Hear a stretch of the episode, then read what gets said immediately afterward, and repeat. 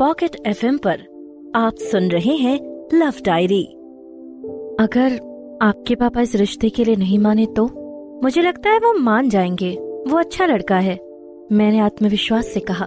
वैसे भी मैं ऐसा कुछ नहीं करने वाली कि पा को सिर झुका देना पड़े। और किसी को प्यार करना गलत भी कहाँ है? आप भी तो प्यार करते हैं। म, म, मैं? वो बौखलाए। या मुझे पता है आपका सीन चल रहा है। मैंने उन्हें दबाव में लेने की कोशिश की। नेहा ने आपको और आपकी गर्लफ्रेंड को देखा था गांधी बाग में। तभी मुझे फ़ोन कर दिया था। ओह ओ वो बरबस ही मुस्कुराए। आप मुझे ब्लैकमेल करना चाहती हैं इस बारे में? नो नो तत्काल मैंने कहा। मेरा ऐसा इरादा नहीं है। आई जस्ट वॉन्टेड टू से मैं कुछ गलत नहीं कह रही। किसी को चाहना गलत नहीं। हाँ पता है। वो कोरे कागज़ के मानिंद सपाट भाव से बोले, मैं आपका कोई नहीं हूँ, फिर भी एक दोस्त की हैसियत से सलाह दे रहा हूँ। कोई ऐसी हरकत मत करना कि तुम्हें पछताना पड़े। बच्चे अगर अपनी मर्ज़ी से कोई गलत काम करे, जिससे उन्हें कोई फ़ायदा हो या जरा भी नुकसान न हो तो माँ बाप जान कर भी नेग्लेक्ट कर देते हैं। तुम एक लड़की हो, अगर कुछ भी गलत हुआ तो इसका नुकसान सबसे ज़्यादा तुम्हें होगा। भले ही शादी भी हो जाए बात, आप मुझे गलत समझ रहे हैं। मैं अंदर ही अंदर तड़पी। मैं उस तरह की लड़की नहीं हूँ। आई नो सही क्या है गलत क्या है। तुम आई I मीन mean, आप समझदार लगती भी हैं। तब पहली बार वो हौले से मुस्कुराए। आपके पापा आपकी बहुत तारीफ़ करते हैं। तो मैं मान लू आप इस बारे में पा को कुछ नहीं बताएँगे? नहीं उन्होंने आश्वासन दिया। यकीन करो मैं नहीं बताऊँगा। पर आपको भी समझना होगा कि आपकी एक गलती उनका सारा गुरूर तोड़ देगी। मुझे सुकून भी मिला। मन जरा बेचैन भी हो गया। मन में डर पैदा हो गया। कहीं पापा हर्ट ना हो जाए। अगर उन्हें ये पता चल गया कि उनकी बेटी किसी में इन्वॉल्व है। इसका मतलब ये बिल्कुल नहीं था कि मैंने उनके कहने से ही खुद को आश्वस्त कर लिया था। तब भी मेरे मन में खटका अवश्य था कि संभव था कि वो पापा को इस बारे में बता देते। एटलीस्ट वो पापा के चमचे थे। मैंने कई दिनों तक पापा के बिहेवियर पर बारीक नज़र रखी। ताकि उनके मन में चल रही असामान्य हलचल को भाप सकूँ। काफ़ी कोशिशों के बाद भी मैं वैसा नहीं कर सकी। मुझे कोई हलचल महसूस नहीं हुई। वो हमारे घर में पूरी तरह सेटल हो गए थे। सुबह का नाश्ता वो पापा के साथ ही करके ऑफ़िस जाते थे, जो मैं ही सर्व करती थी। कभी कभी बनाती भी थी। लंच में कॉलेज से आकर अकेले करती थी। डिनर हम सब साथ ही करते थे। डिनर में शबनम आंटी के साथ ही किचन में तैयार करती थी। बाद में मैं डाइनिंग टेबल पर बैठ जाती थी। वो रोटियाँ बनाती रहती और नौकर रोटियाँ लाला कर हमें देता था। वो तब भी पूरे बिज़ी रहते थे। अब भी बिज़ी रहते हैं। सुबह के नाश्ते के समय पर भी अखबार पढ़ते रहते थे। डिनर के समय भी उनका जबड़ा जितना खाने के लिए चलता था, उतना ही बिज़नेस के डिस्कशन में चलता था। उस दौरान नॉर्मली पापा पेशेंस के साथ उनकी बातें सुनते रहते थे और खाना खाते रहते थे। नॉर्मली पापा हम्म ये ठीक है, देखेंगे, इत्यादि शब्द ही कहते और खाना खाते रहते थे। मैं मन ही मन कुड़ती रहती थी चाह कर भी कुछ नहीं कह पाती थी। डर भी था, कहीं भड़क कर शशांक वाले रिश्ते वाली बात न बगते शशांक से मेरी बातें लगातार होती रहती थी। अब तो मैं शशांक से और भी ज़्यादा खुल गई थी। रात को हम देर तक बातचीत तो पहले भी करते थे, मगर अब उससे पर्सनल बातें भी शेयर करने लगी थी। ये तो मैं पहले ही लिख चुकी हूँ कि मेरी ख्वाहिशों के पंख लग गए थे। मैं खाली समय में अपनी भावी ज़िंदगी के खूब सपने बुनती, जहाँ हर तरफ़ खुशी ही खुशी थी। मनपसंद साथी था जो मुझे बेइंतहा प्यार करता था। जब शशांक ने मुझे प्रपोज किया था, तभी हम दोनों एक दूसरे को तू कहकर तुम कहने लगे थे। पढ़ाई से मेरा मन बुरी तरह हट चुका था। वैसे किसी ने ठीक ही कहा है। जब प्यार का जहर दिल और दिमाग पर चढ़ जाए तो हर चीज़ से इंटरेस्ट खत्म हो जाता है और अजीब सी खुमारी छा जाती है। मेरी हसीन कल्पनाओं में एक चीज़ थी जिससे मैं निजात पाना चाहती थी। मुझे पता था मैं पा भी लेने वाली थी। आज नहीं तो कल। वो थे मुकुल रस्तोगी, मगर गलत थी मैं। हाँ एकदम गलत थी। सात मई को मेरी ग्रेजुएशन फ़र्स्ट ईयर के एग्ज़ाम निपटे। मेरे दोस्तों ने टूर पर जाने का प्रोग्राम बनाया। पापा से भी इजाज़त लेने में कोई खास प्रॉब्लम नहीं हुई। दस मई को हम मेरठ से रवाना हो गए। हमारा पहला पड़ाव लांसटाउन था। वहाँ से हम एक एक करके तमाम हिल स्टेशन देखने वाले थे। हम सब फुल मस्ती के मूड में थे। सब जैसे पिंजरों से छोटे, वो आज़ाद पंछी थे, जिनके पंख भी तभी कुछ दिनों के लिए खोले गए थे। सबको पता था घर जाते ही न केवल टाइट शेड्यूल फॉलो करना था, बल्कि बाद में भी पता नहीं कब मौका मिलने वाला था। ज़्यादातर लड़कियों को पता था, शायद वो इंडिविजुअली लास्ट टूर हो। बाद में शादी हो जाएगी एक दो साल में, बस मौके की बात थी। उसके बाद पता नहीं ससुराल कैसा हो, पति कैसा मिले। एक दो ने उस खुले पंखों का पूरा फ़ायदा उठाया और रात को मेल फ्रेंड के रूम में सोई। नेहा मेरे साथ एक रूम में रहती थी, पर सोती अपने बॉयफ्रेंड के रूम में थी। मैं अपने रूम में अकेली सोती थी। शशांक को याद करती थी। उस वक्त हम ओली में थे।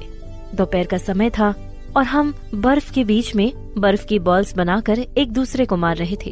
तब मेरा फ़ोन बजा। मैंने अपनी मस्ती में ब्रेक लगाकर फ़ोन अपने गर्म वुलन ओवरकोट से बाहर निकाला। उसकी स्क्रीन पर उभरता नंबर देखा। वो एकदम नितांत अजनबी नंबर था। हालाँकि उस समय मेरा किसी भी फालतू इंसान से बात करने का मूड नहीं था। फिर भी नंबर चूँकि मेरठ का ही था सो कॉल रिसीव की।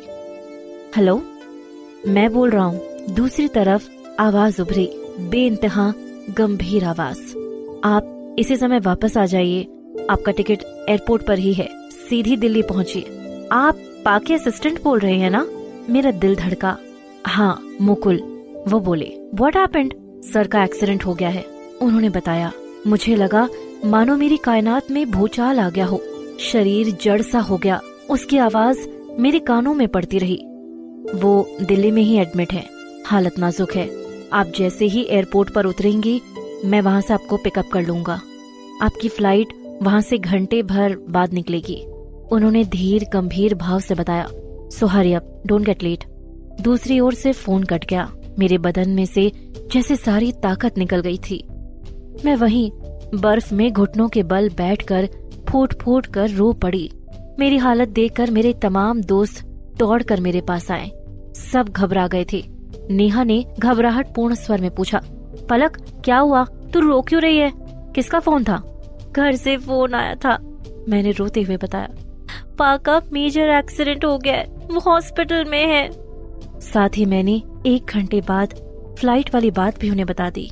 मेरे दोस्त मुझे तत्काल एयरपोर्ट पर ले गए। होटल में जाकर वहाँ से लगेज लाने का मौका हम लोगों के पास नहीं था। ओली से सीधी दिल्ली की उड़ान थी। दिल्ली के पालम डोमेस्टिक एयरड्रोम के बाहर ही कार के साथ वो मुझे खड़े मिल गए। उन्हें देखते ही मेरी हिचकियाँ बंध गई। सच ये था कि उस पल मुझे एक कंधे की ज़रूरत थी। अगर वो सहारा देते तो मैं उनसे लिपट कर रो लेती, मगर वो हमेशा की तरह ही रूढ़ बने रहे। बैठिए।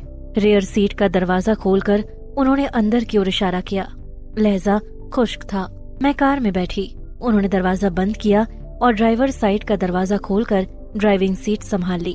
कार स्टार्ट की और सड़क पर दौड़ा दी। वो मुझे हॉस्पिटल में ले गए, जहाँ पर सिर्फ़ शबनम आंटी ही थी। शबनम आंटी जैसे ही मेरे सामने आई तो मैं दौड़कर उनके पास गई और उनसे लिपट कर रो पड़ी। शबनम आंटी ने मुझे कसकर अपनी मज़बूत बाजुओं में समेट लिया। और तसल्ली दी। रोते ने मेरी बच्ची। आपके अब्बू जान जल्द ही ठीक हो जाएँगे। हम सब है ना? उस समय डॉक्टर के साथ हमारी फर्म की लीगल एडवाइजर और पापा के दोस्त, एडवोकेट मिस्टर कपिल सचदेव भी वहाँ आ गए। उन्होंने भी मुझे तसल्ली दी। अंकल, मैंने एडवोकेट मिस्टर सचदेव से पूछा, मेरे चाचू कहाँ हैं? वो नहीं आए अभी? वो लोग सब परिवार वैष्णो देवी गए हैं, मिस्टर सचदेव ने बताया। उन्हें इन्फॉर्म कर चुका हूँ। वो लौट रहे हैं। और मामा जी? वो डीन के केबिन में है। अब पा की हालत कैसी है? सुबकते हुए मैंने पूछा। ही सीरियस डॉक्टर ने बताया। तभी एडवोकेट सचदेव ने कहा, बेटा, कुछ पेपर्स पर तुम्हारे साइन चाहिए। एक फ़ाइल उनके हाथ में थी। उन्होंने कहते ही खोल दी और मेरे सामने कर दी। मैंने फ़ाइल में ही रखा पेन लेकर उससे उन जगहों पर साइन घसीट दिए। जहाँ जहाँ उन्होंने अंगुली रखकर इशारा किया। उसके बाद वो मुझे आईसीयू में ले गए। पापा के पास उस समय मैं और मुकुल गए। आईसीयू रूम में पापा बिस्तर पर लेटे थे। उनके बदन पर जगह जगह पट्टियाँ बंधी थी। उन्हें ऑक्सीजन लगी थी। तब वो होश में थे। पा पा मैंने अपनी रुलाई पर काबू करने का प्रयत्न करते हुए कहा। पारदर्शी ऑक्सीजन मास्क के अंदर उनके होंठ कापे। पापा की आँखों में मैंने वही प्यार का सागर छलकता देखा, जो हमेशा देखती थी। उस दिन उसमें विवशता का भाव भी था। उनकी हालत देखकर मेरी आँखों से झरझर आँसू बहने लगे। इधर आ, पापा की वेदनापूर्ण, बेहद धीमी आवाज़ मेरे कान में पड़ी। मैं पापा के पास गई। पापा के एक हाथ में ग्लूकोज की बोतल लगी हुई थी। मैं दूसरे हाथ की तरफ़ गई थी। मुकुल भी मेरे पास थे। पापा ने मेरा हाथ उनके हाथ में थमा दिया।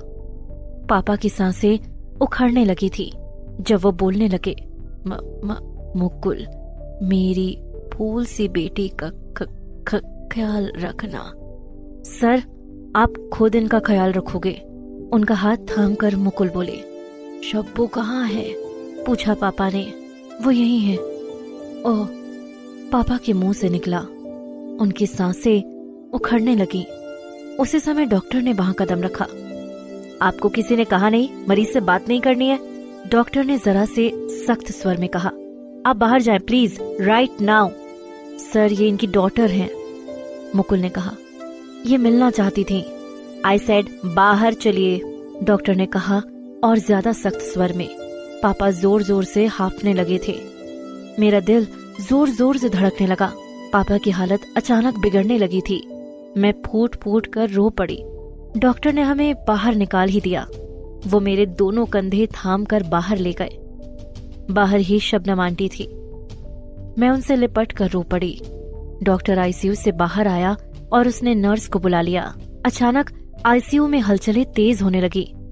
नर्स और वार्ड बॉयज़ तेज़ी से अंदर बाहर हो रहे थे। मेरी रुलाई रुकने का नाम नहीं ले रही थी। शबनम आंटी ने मुझे वात्सल्यपूर्ण भाव से अपने बाहों में भर लिया और मुझे तसल्ली देने लगी। घंटे भर बाद डॉक्टर ने मेरे जीवन की सबसे मनहूस खबर दी। हम सब आईसीयू के सामने ही थे। डॉक्टर जब आईसीयू से बाहर निकला तो वो जरा भी जल्दी में नहीं था। वो एकदम शांत था। हम, वो और एडवोकेट सचदेव डॉक्टर के पास गए। डॉक्टर अफसर कैसे हैं? उन्होंने पूछा। डॉक्टर ने अत्यंत खेदपूर्ण लहजे में अपना सिर हिलाया। सॉरी हिज नो मोर मुझ पर मानो रजपात हुआ। तमाम कायनात में मानो भूचाल आ गया था। शबनम आंटी से जुदा होकर मैं पागलों की मानिंद चीखती हुई दौड़कर आईसीयू में गई, जहाँ नर्स और वार्ड बॉयज़ उनके शरीर से लगे उपकरणों को हटा रहे थे। पापा से लिपटकर मैं फफक फफक कर रो पड़ी। तभी मेरे दोनों चाचा सुरेंद्र शर्मा और लखन शर्मा भी वहाँ आ गए। उनके साथ वो एडवोकेट सचदेव, मेरे नानू मामा जी और शबनम आंटी के पति मुस्तफ़ा अली भी वहाँ आईसीयू में आ गए थे। मैं तो बोलने तक की हालत में नहीं रह गई थी। ओली के सर्द माहौल में पहने गए गर्म कपड़ों में ही मैं ओली से दिल्ली के लिए चली थी। पापा की हालत सुनने, देखने के बाद कपड़ों पर से पूरा ध्यान ही हट गया था। न ही मैंने गर्मी को महसूस ही किया। यह अलग बात है मई में गर्म कपड़े पहनने की वजह से मेरा बदन एसी हॉस्पिटल में भी पसीने से नहाया हुआ था। शुक्र था, एसी की वजह से वातावरण ठंडा था, वरना मेरी हालत बिगड़ जाती। पापा के गुजर जाने के बाद पापा की बॉडी को हॉस्पिटल से बाहर निकालने के लिए मेरे चाचाओं ने हॉस्पिटल की बिलिंग इत्यादि पर ध्यान देना शुरू कर दिया। वो अचानक वहाँ से गायब हो गए। आधे घंटे बाद आए तो एक पैकेट उनके हाथ में था। मैं तब गुमसुम शबनम आंटी से मासूम बच्ची की मानिंद चिपकी बैठी थी। आंटी, वो पैकेट उनकी तरफ़ बढ़ाते हुए बोले, इन्हें वॉशरूम में ले जाकर इनके वुलन कोट और पुलोवर निकलवा लो, ये गर्मी से परेशान होंगी। अगर पुलोवर के नीचे भी कोई वुलन कपड़ा पहन रखा हो तो उसे भी उतरवा कर इन्हें ये शर्ट पहना देना। शबनम आंटी ने वो पैकेट ले लिया और मुझे उठाकर वॉशरूम की तरफ़ लेकर चल दी मैं रिमोट चालित रोबोट की तरह उनके साथ चल दी पापा का शव लेकर हम शाम को दिल्ली से मेरठ पहुँचे। तब तक काफ़ी अंधेरा घिर चुका था। सो, पापा का शव बर्फ़ में रख दिया गया। पापा का अंतिम संस्कार अगले दिन करने का फैसला लिया गया था। तब तक कई और रिश्तेदार भी आ जाने वाले थे। नेहा तो शाम को ही ओली से फ़्लाइट पकड़कर लौट चुकी थी। उसे उन्होंने ही फ़ोन पर खबर कर दी थी। खबर लगते ही वो टूर छोड़कर लौट आई थी। वो मुझे मेरे घर पर मिली थी। उसे देखते ही मेरी हिचकियाँ बंद गई थीं। उसने मुझे आगे बढ़कर बाहों में भर लिया था वो भी अपनी रुलाई नहीं रोक सकी थी मेरी इस कहानी को सुनते रहने के लिए और नए एपिसोड्स की जानकारी के लिए शो को सब्सक्राइब करें और आसानी से माई पॉकेट सेक्शन में पाएँ।